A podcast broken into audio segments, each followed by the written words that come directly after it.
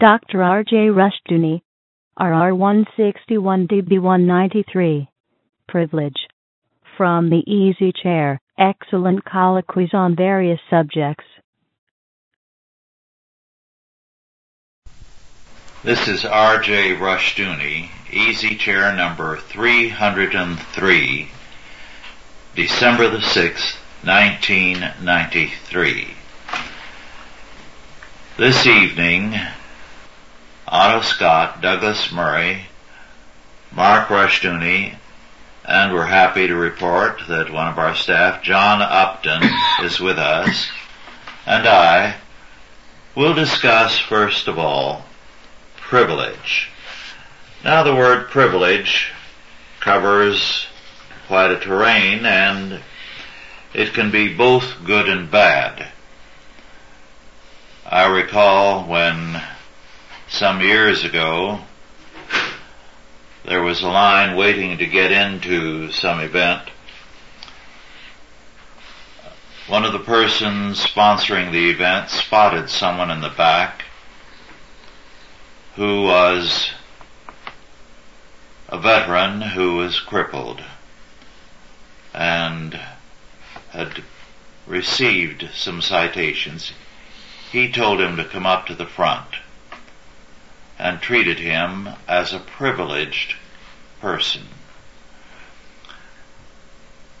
On other occasions, people who are totally undeserving but have position or power or money feel that they should be treated as privileged persons and can become obnoxious in demanding their rights. But we'll start from antiquity and wander back and forth. In antiquity, for example, in Rome, a ruler had privilege because of his status.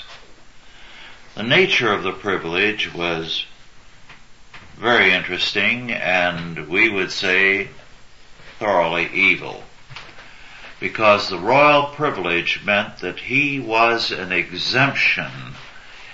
an exemption from the ordinary laws that bound other men. This is why we have problems with historians who either find it difficult to believe that this or that emperor was as bad as he was, or who insist that he had to be mentally unstable when he was in office. Men like Caligula, for example. What they fail to appreciate is that in that era, your power, especially as a ruler, made you exempt from the laws that bound other men. Even more, to demonstrate your power, you broke the laws of gods and men, so that whether it be incest or homosexuality or any number of offenses, they were deliberately practiced to demonstrate how great they were, that they were above and beyond men, that they were on the level of the gods, beyond good and evil. Now this hung on after the Christianization of the West, and the royalty, the royal privilege, made them exempt from the other laws. It took a long time for the church to put an end to polygamy on the part of rulers who claimed to be very devout Christians, and in some instances, as with Charlemagne, were very intense Christians, but they still retained some notion of royal privilege. Over the centuries, this royal privilege concept was extended to others or seized by others, the nobility, churchmen, so that you had churchmen who would, as against biblical law, not only have mistresses, but would actually make of their sons cardinals, bishops, and abbots. In the modern era, executive privilege has been very common. We've also had artists and others feeling that they are privileged people because of their particular profession or vocation, and therefore immune to moral obligations which have necessitated and controlled other people. So the concept of privilege is a very important one. It has a long history, mostly bad, some good. Nothing really has been done in the way of a study of privilege. One is long overdue. So with that general introduction, Otto, would you like to pursue the subject for a while? Well, let's bring it up to date. The privileged classes today are the professions. Yes. And there are more in the American professions, relatively speaking, than there ever were nobles in any previous culture. We never had that many nobles. And today we have several million professionals. And they range from anyone with a bachelor's degree up to the next couple of degrees and licenses to practice. Now, if you have a degree, you don't have to pass a competitive examination to get a job with the government. All you need is an interview. That's a privilege. Mm-hmm. If you're a clerk or a mail carrier, you have to pass a competitive examination. If you're a fireman or a policeman, you have to pass an examination. We are now giving privileges in that respect to certain minorities who don't have to get the top grade in order to get the job. That's a privilege. And I was struck some years back by the various psychological experiments that psychologists undertake on their students in school, or the fact that so many psychiatrists choose to write to the innermost secrets of their patients and realize that not only is there a great deal of privilege underway, but there's a great deal of abuse of privilege.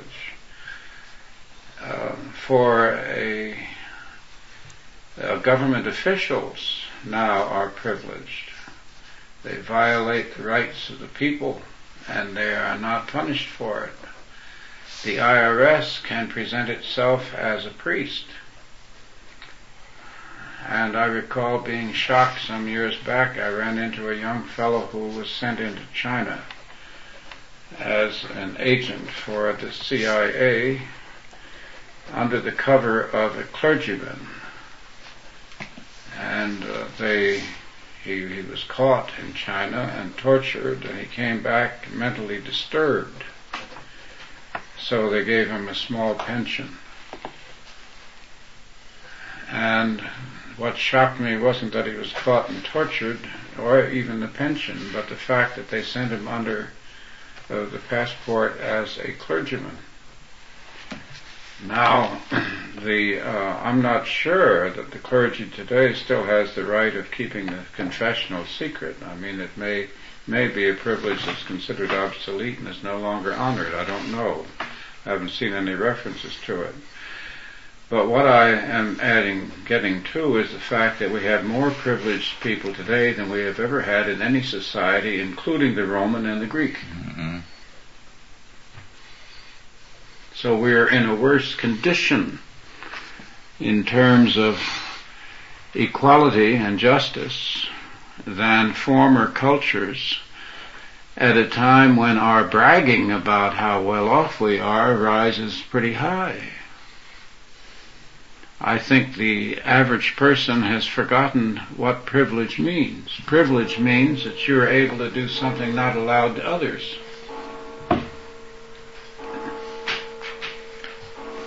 Douglas, would you like to comment on the subject now? Well, the question of privilege, whether it's deserved or undeserved, and who decides, who grants.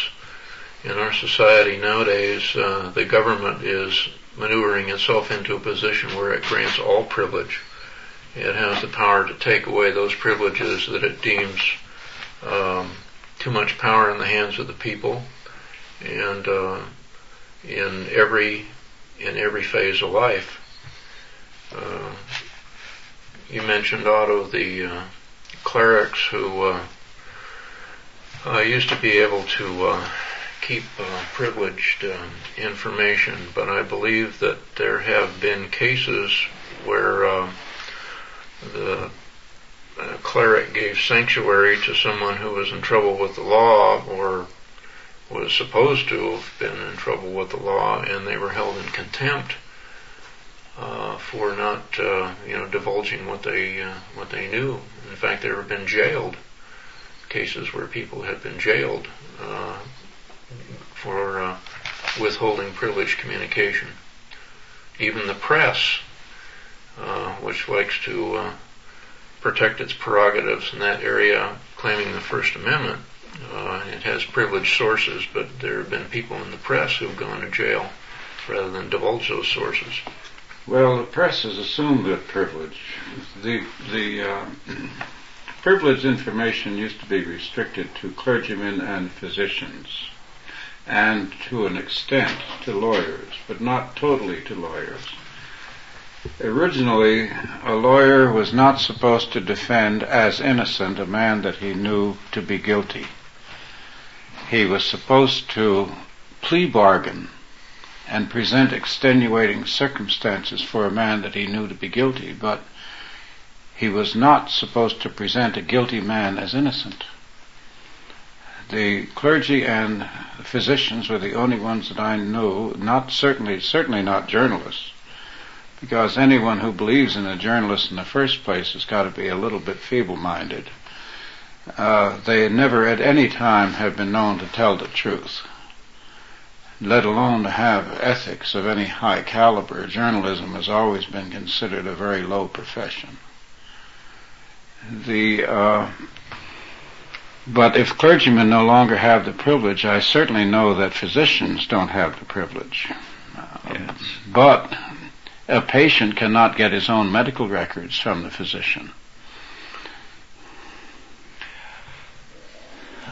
Just a comment before I pass the matter on to someone else. You mentioned how privilege is now extended or claimed by a variety of groups, professions, and persons.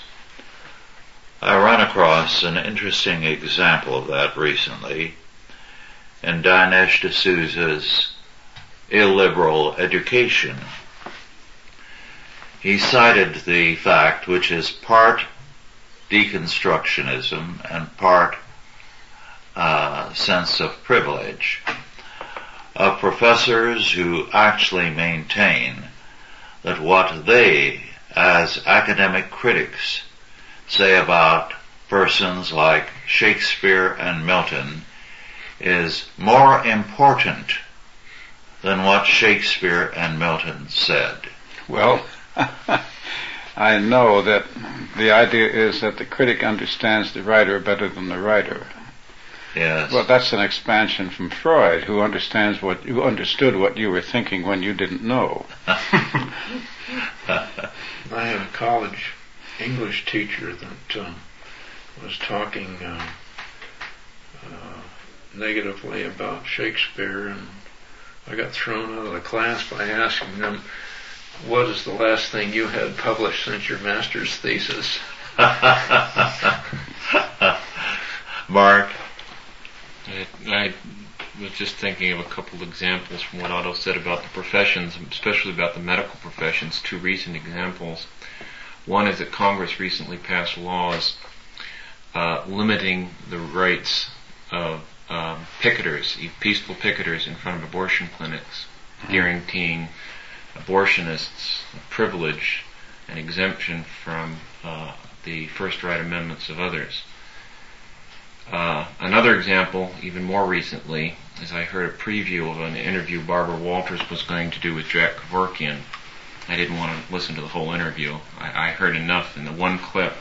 Barbara Walters asked him, Dr. Kevorkian, what do you say to your critics who claim that you are playing God? And he said, physicians always play God.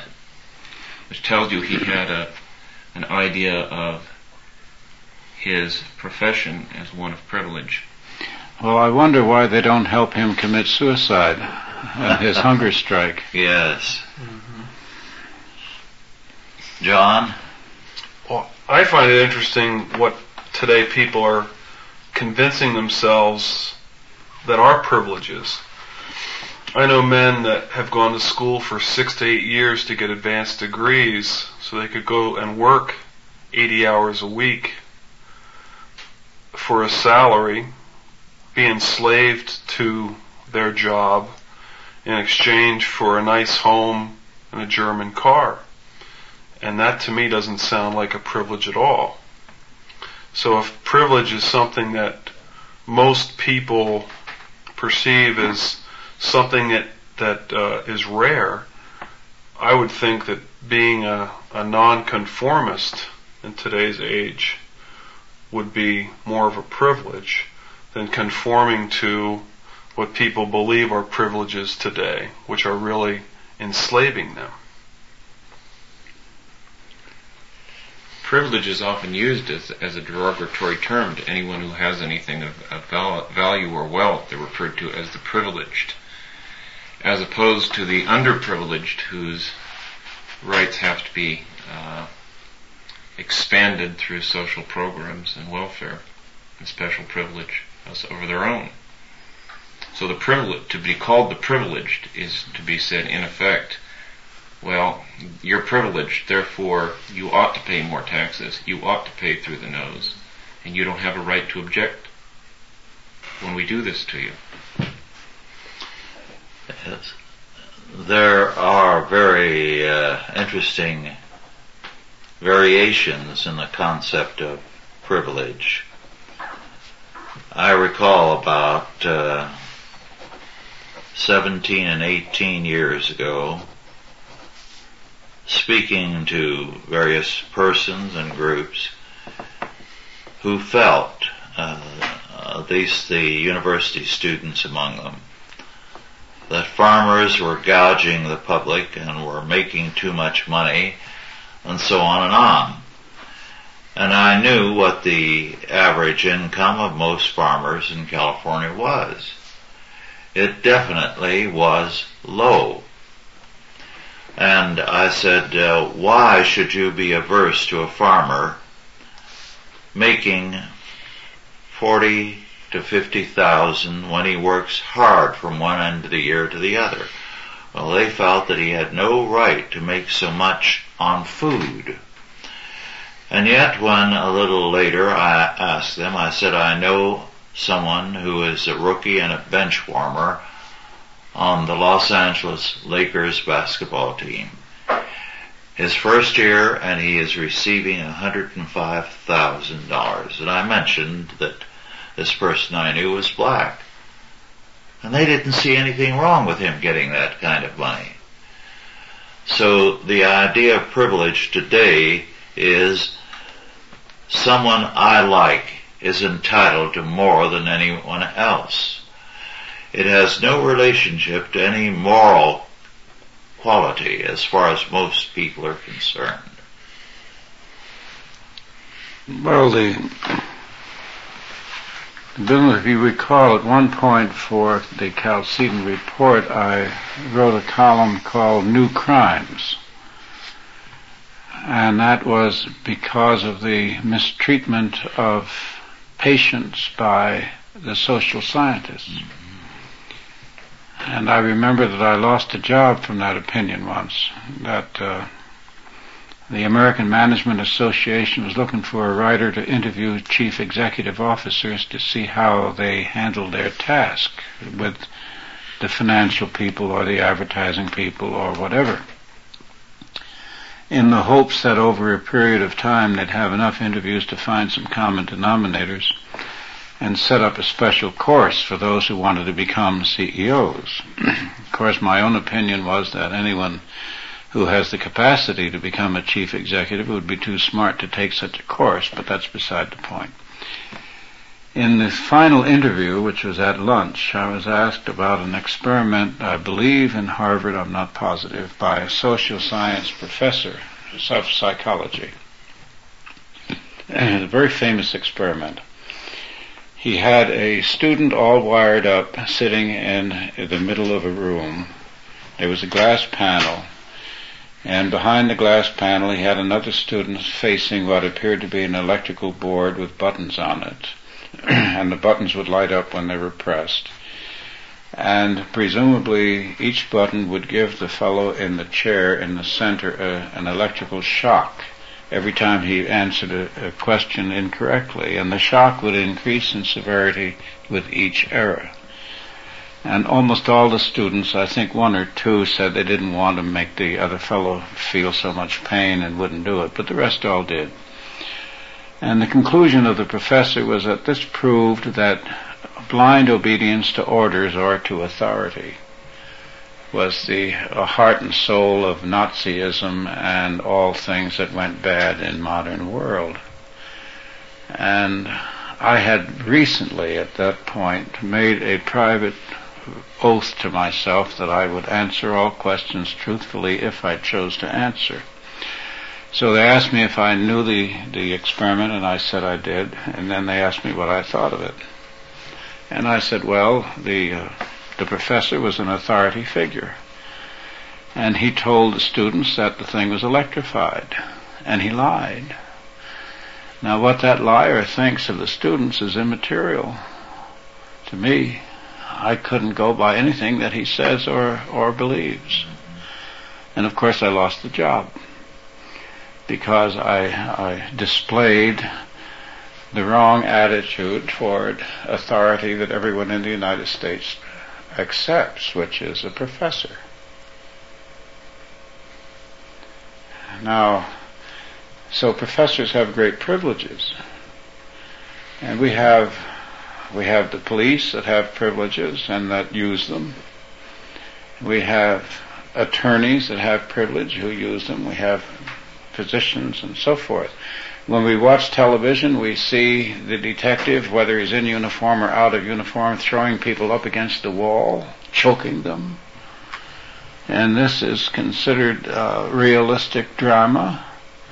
So apparently everybody in the United States is being taught that you should push your weight as far as you can on every possible opportunity under any possible pretext.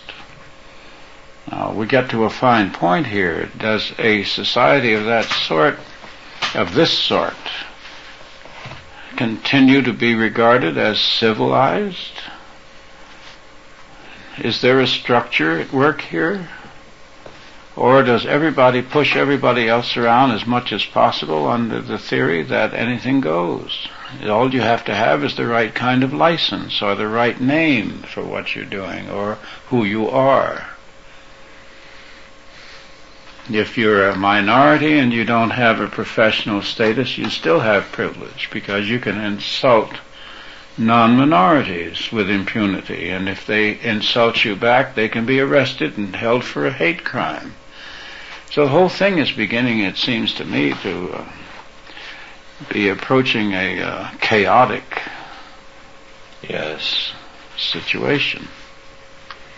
Well, one of the bellwethers is that the number of police officers who are shot in the line of duty is going up faster than the population in this country. Faster than the population increase, even counting our aliens? That's pretty fast. You know, people are not afraid. Well, it seems as a derivative creature Everything that we get from God is a privilege. The privilege to breathe, to live. Everything that we derive from Him is a privilege. So it seems obvious that what we should do is, since we are derivative, is to find out what the rules are and what the sheet music is, and define privileges and rights in terms of that, not where it is today. It's a privilege to serve God with the talents that He has given you. It's not a privilege to be a slave to fashion or to conformity or to politically correct thinking. And people have lost that vision of it being everything being given by God as a privilege. It's not a right. I don't have the right to breathe. The only rights that I have are privileges that God has given me. God allows me to breathe. That's a privilege. The granting of special privilege by some men to other men then is a rebellion against God. It's not proper. Rights are supposed to be inalienable in the sense that they cannot be surrendered or taken away. If you have rights, that is something else. The right is the same right that everyone else has. Some people should not have more rights than others. And in the ages of faith, the sovereign, the baron, or whoever, was supposed to have limited authority. He wasn't supposed to have unlimited authority. But what can we say about what's happening now? What are the limits of American authority? What are the limits of the governmental authority of the United States? I doubt that anybody is able anymore to name them. You can't say that that certain people don't have the right to murder after Waco. Very true. Well, we have a lawless situation, and the whole concept of privileges in terms of their origin, the royal privilege, meant a right to be lawless, and we've extended it downward progressively. And we wonder why we're creating a lawless society. You yourself, Otto, were ticked off by one scholar for calling attention to James I's homosexuality, which scholars had refused to deal with, simply because it was a royal privilege, as you were told. That was by a professor. Yes. He said it was a regal vice. Mm-hmm. And I said, only in academic circles. Yes.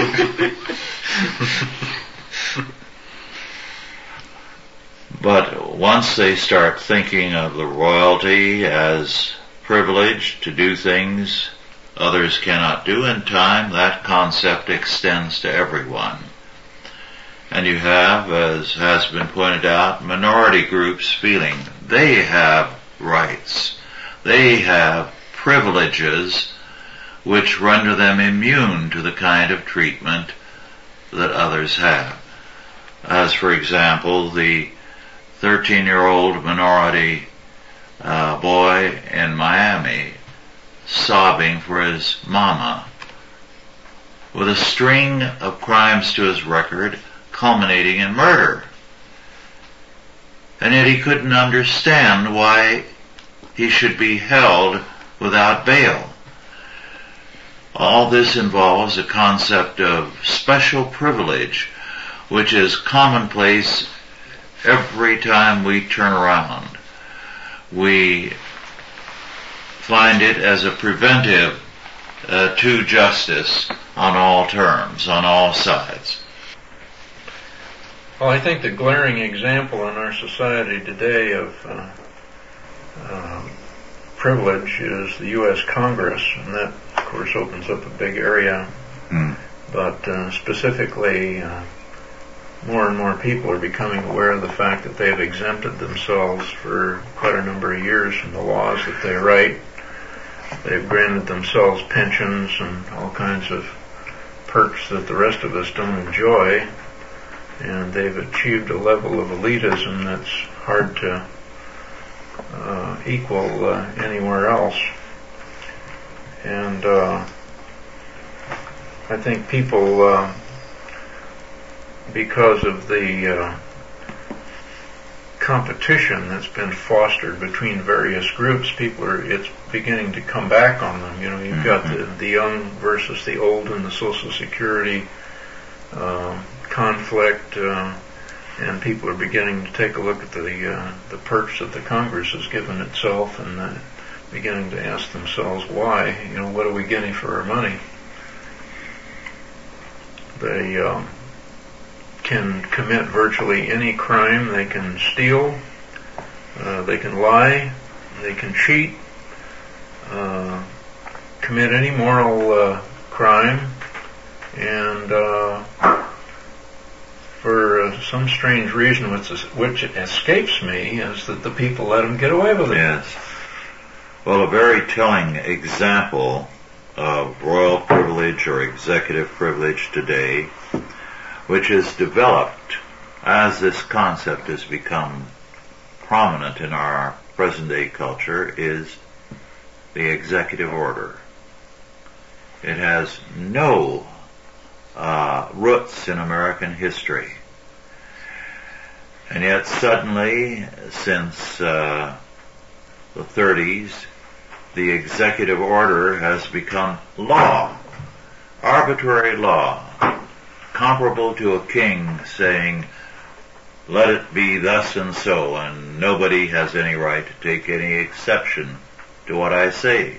Ruling by decree. Yes, it's ruling by decree, so that we are governed increasingly by fiat law. It's not only the executive order, it's the bureaucratic fiats, which are not passed by any legislative body, but some bureaucracy in the government issues these orders and considers that it's a kind of executive privilege for them to do so. So most of the law that today governs the United States is in the form of some executive privileged order. And we don't even know about these laws. They come suddenly, and we're hit with them when it's too late. During the ages of faith, there was a struggle between the church and the rulers for authority, and they both managed to inhibit one another. So it was a very good struggle. Mm-hmm. And of course, overall, theoretically at least, the Bible, biblical rules governed. So there was gradually, the various states and localities extracted from their rulers certain rights. And amongst other rights were mandated was a limitation on the right of authority. There was a limitation against legislators making up their own salary. It was felt that it was unjust that a man should both pass a law and then be able to pass a law paying himself, so that the people who paid put limits. You shouldn't be taxed, or you couldn't be taxed in most of the localities in the Middle Ages without the consent of the citizenry. Now, we've lost that consent. And, of course, the lawyers draw a distinction between what you might call violations of the real law, like murder or assault or robbery, and violations of man-made law, which are the regulations that Rush is talking about. These are not moral laws, they're simply regulations. We're absolutely covered totally with regulations, completely, and the Supreme Court has betrayed the people because it has refused to even accept a case against any of these regulations. One of the most flagrant was Roosevelt's seizure of gold. Mm-hmm. Now, gold was money in the United States. It was written into the Constitution as money, and there were contracts written in gold were common up until 1933, and contracts that incidentally ran 99 years in gold. And one of the individuals who lost money by Roosevelt's orders took the case to court, and the Supreme Court ruled that the president had the authority to do what he did. So they turned the entire Constitution, and all the limitations of the presidency were abolished by the Supreme Court. Now, of course, Lincoln said about the court on the Taney decision, he was asked what he thought of it, and I don't believe he said it was a bad decision. I don't think he gave an opinion. What he said was, well, the court has made a decision, but it has made decisions in the past, and it has changed them. And I'm sure that the court will change this opinion in time. Mm-hmm. Now, the Supreme Court, at one time, everyone agreed, like Lincoln, that if they made a bad ruling in the case of Roosevelt, they could have made a different ruling a year later, but they haven't. Because now there's a myth abroad to the effect that the Supreme Court should never change its rulings. It's now taken the papal position. Its rulings are permanent. But no matter how you slice it, the greatest privilege in this country, the holders of the greatest privilege, are the people who are officially supposed to be our servants. Yes, there's an interesting little bit of history in connection with all of this. About 25 years ago, this very wealthy man told me that the growth of executive privilege, the development of a vast bureaucracy creating its own laws, probably was something that led to the Protestant Reformation, and he was sure that canon law had become the same jungle of executive privileges. And I told him, no, that's not what you'll find. I'm not defending all canon law, but basically it was simply biblical law, because canon means rule, and the rule of canon law was what do the scriptures say. So that in that era there was none of the bureaucracy that since has developed in church and state. Well, he didn't believe me, and he went to an historian of some note and asked him to research the subject, and the historian told him exactly what I had, and he was dumbfounded at that. What he did not realize is that we have created, through the bureaucracy, a new area of privilege such as the world has never seen before. What was before the province of kings and of a handful of people, and popes exercising it from time to time, has now become the everyday, not the unusual power of the bureaucracy. So privilege has been extended far and wide. It's like the old Chinese system of squeeze, though. The time comes when it falls apart. Mm-hmm. Right now, men are going amok. Just the other day, a week or so ago, some fellow armed himself with a couple of rifles and so on, and went in and began shooting the clerks in an unemployment office. We've recently had another one in San Francisco who shot some lawyers. And I watch these episodes with considerable interest, because I wonder how long it will take the government of the United States and its officials to realize what is beginning. Mm-hmm. Well, Otto, I read with interest in the Compass your review of the movie Falling Down. And the other day, driving up here, I felt like the Michael Douglas character. I parked my car in the middle of a city to have lunch, and there were three signs about how I could park the car. The first sign said I had to back the car in. The second sign said I had to park within the stalls, and the third sign said I couldn't park there on Sunday from such and such a time to such and such a time. So I pulled in, got everything right. I went to lunch and came back, and there was a ticket on my windshield.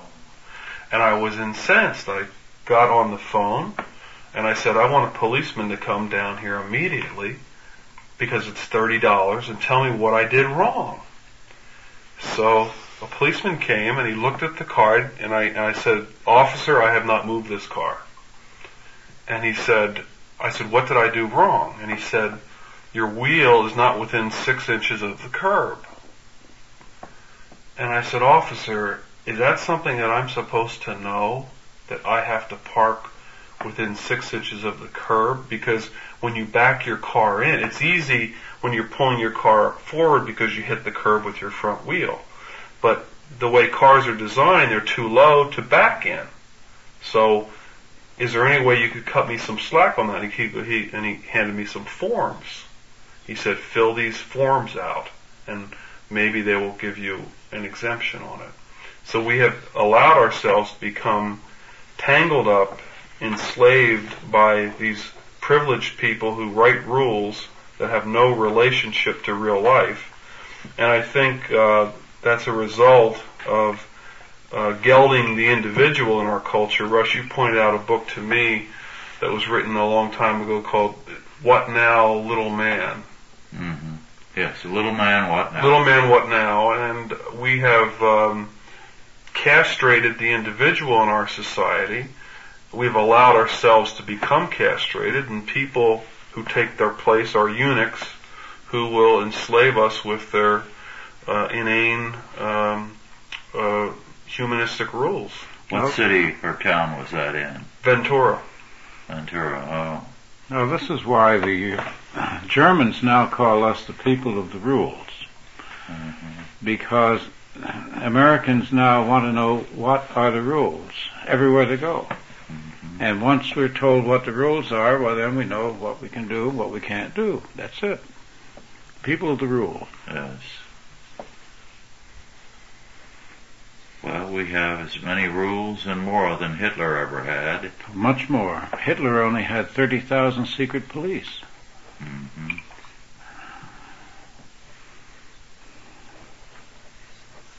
Rush, when did the individual start to become diminished in history? When did they start attacking the individual? Yes, it happened at different times in different countries. But in this country, it did not happen really until after World War II, I believe. Would you agree, Otto? I'd say that it began really in the war. During the war. During the war. We had 14 or 16 million, I've forgotten which, in uniform. Mm-hmm. And I'll never forget some of the minor things that I saw. I was on a troop ship going in the Pacific, and everybody was in khakis, and nobody was wearing insignia, you know, just summer khakis which had been issued. And there were a lot of men on deck, soldiers. And I saw a soldier starting up a ladder to the boat deck, an upper deck, and an officer was coming down. And the officer put his hand in the soldier's face and pushed him back a step at a time all the way down the ladder. Now, later on, I took a little time to check out some of the climate in various other armies. The German army, contrary to general myth, there was a very close relationship between the officers and the men. It was not at arm's length at all. And the same was true of the English army. At least up till World War II, the English soldiers respected their officers. In the American army, the officers were very bad. They abused their position, and an awful lot of men came out of the army with a hatred that they didn't go in with. And I think one of the reasons was that the officers were not well trained, and they were coming out of a society, an American society, in which proper behavior on a superior level was just simply never discussed. Mm-hmm. I know that we stopped before the war the ability of men to go up to the top through the ranks, which was a long-standing fact in the American army. You could go in as a buck private and wind up a high-ranking officer. And I knew one such man very, very well, an outstanding man. But during the war, I saw two cousins go into the service. One was a college graduate, well-to-do, a mama's boy, who had no ability to do anything because he'd never had to work, never exercised any independence or freedom. His cousin was from the poor branch of the family, a first cousin, had gone to work very early and demonstrated remarkable abilities at management. And he served in the ranks. I forget what his position, he did become a non-com, but he couldn't rise above that. And yet there was no question he was superior. He was absorbed into the family business after the war by his uncle, and a good deal of what he was doing was covering up for his cousin. And the uncle knew he was doing it, but he knew that there would be trouble with his wife if he did not wink at that. So we made it clear that merit had nothing to do with it. Well, we substituted schooling, mm-hmm. and on a false premise too, and that is that that schooling necessarily made a fellow better. Mm-hmm. The nobility in England, at least up until World War II, very seldom went to college. They didn't. It wasn't necessary. Mm-hmm. They had a position. And in any event, if there was a family business, you were not allowed to go through college. You went into the business, mm-hmm. and you learned the business in the business, which had nothing to do really with social status. Mm-hmm. Not going to college didn't make the son of a nobleman a commoner. Mm-hmm. And it was more a matter of birth and circumstance. And here we had foremen and we had sergeants, and we had a great many men in business up until fairly recently. I'd say when I started to write about business, there were still a large number of senior executives who had started at the bottom. But today you don't find any. Yes. Let me say that I also came to know a great many highly competent officers who were college men. Of course. But our mistake was we limited it to a status and not to merit. Now, I interviewed on my recent trip to Spokane, I taped an interview, very interesting, very moving, recollections of a man 75 years old who retired as a colonel, who was in the Bataan Death March, which, as you know, was one of the worst of all experiences. And he escaped from a Japanese prison camp in the Philippines, together with 9 other men. All 10 of them got away. They'd been captured, of course, they'd have been killed. There was only one point where he lost my sympathy temporarily. I mean, he was a very modest, and he told the story very well. He choked up a couple of times. And that was when one of the men that they invited to join them wanted to bring along 3 enlisted men. And he said, we were all officers. And he said, we had trouble with that. He said, we talked about it and we thought about it, and he said at the end of 3 days we finally decided, since we wanted him so badly, that we would take accept the 3 enlisted men. And I looked at him. I thought, even in that desperate situation, they were so proud of their epaulettes. And really, the American people are not what they think they are. This is a great country of snobs. You ran into that at Annapolis, didn't you, John? Well, that's a story.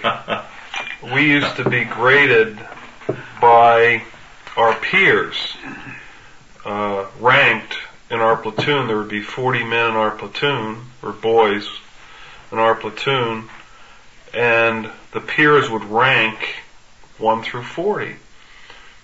And what would happen is that the people who had the most leadership qualities, the ones that you'd want to be in a foxhole with, or, were the ones that always wound up at number 40. In fact, Admiral Chester Nimitz was kicked out of the academy for sneaking in women and booze, and he turned out to be a fantastic admiral. Resourceful. A resourceful admiral, and so when I wanted to ask for permission to leave, I had to start with a lieutenant and work up to an admiral, and each one told me I was going to fail in life. If you quit this now, you're going to quit in everything else. And I said, what you're doing is you're breeding mediocre order takers here. I said, the guys who really would do you proud are finishing at the bottom. The rats and the cheats and the guys who now know how to work your system are finishing at the top. And unfortunately, that's the system that you've set up here. So I left that place, and I'm not sorry that I did. But another thing that's interesting to me is the perception of privilege. It seems to be our lower classes perceive privilege as not having to work, of not having responsibility, and the so-called upper class people perceive privilege as having power over people. And I'd be interested to hear from you fellows what you think the Christian concept of privilege should be. Well, our Lord said, "He that is the greatest among you, let him be minister of all." If you truly have greatness and power, you don't lord it over others, he said, as the Gentiles do. You exercise it for the welfare of God's kingdom to further the benefit of all. So it's a radically different concept, and our Lord made a contrast between the concept of power among the Gentiles and their leaders and the concept of power that he wanted his disciples to have. Well, I've always thought authority was a real burden. Men that I gave orders to would play a child's role, and I would have to listen to their troubles and everything else, and it was a pain in the ass, and I never enjoyed it. Never enjoyed it. Well, our time is just about up. Is there a final statement that any of you would like to make?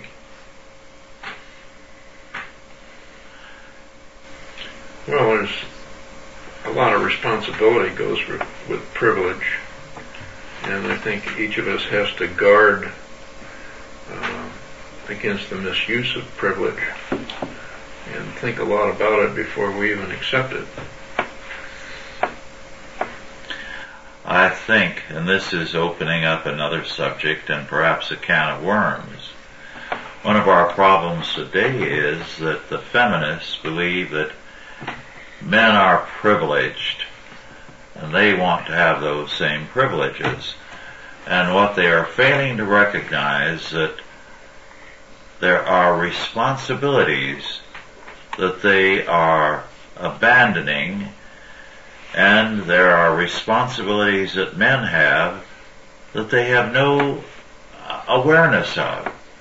They're simply equating privilege with irresponsibility and freedom from any kind of orderly situation.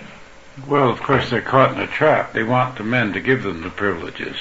Yes. Well, it's a privilege to be sitting here with you people, because I've listened to these tapes for many years, and sitting here and partaking in one is very much a privilege. Well, you've joined the ranks of the high and mighty, John. So I didn't fail? The Admiral was wrong? No, you didn't. The Admiral is wrong, and here you are, recognized for your work around the world and helping orphans and doing it without any bureaucracy, just going and doing it. And a lot of people are sitting on their duff trying to figure out how to do something when they're doing nothing. And Otto, I'll pray for you because you said ass. I'm going to...